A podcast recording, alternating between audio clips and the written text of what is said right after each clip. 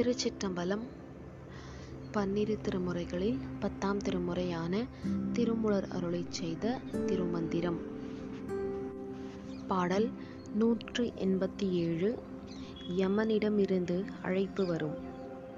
பாடல் தழைக்கின்ற செந்தளிர் தன் மலர் கொம்பில் இழைக்கின்ற எல்லாம் இறக்கின்ற கண்டும் பிழைப்பு இன்றி எம்பெருமான் அடி ஏத்தார்.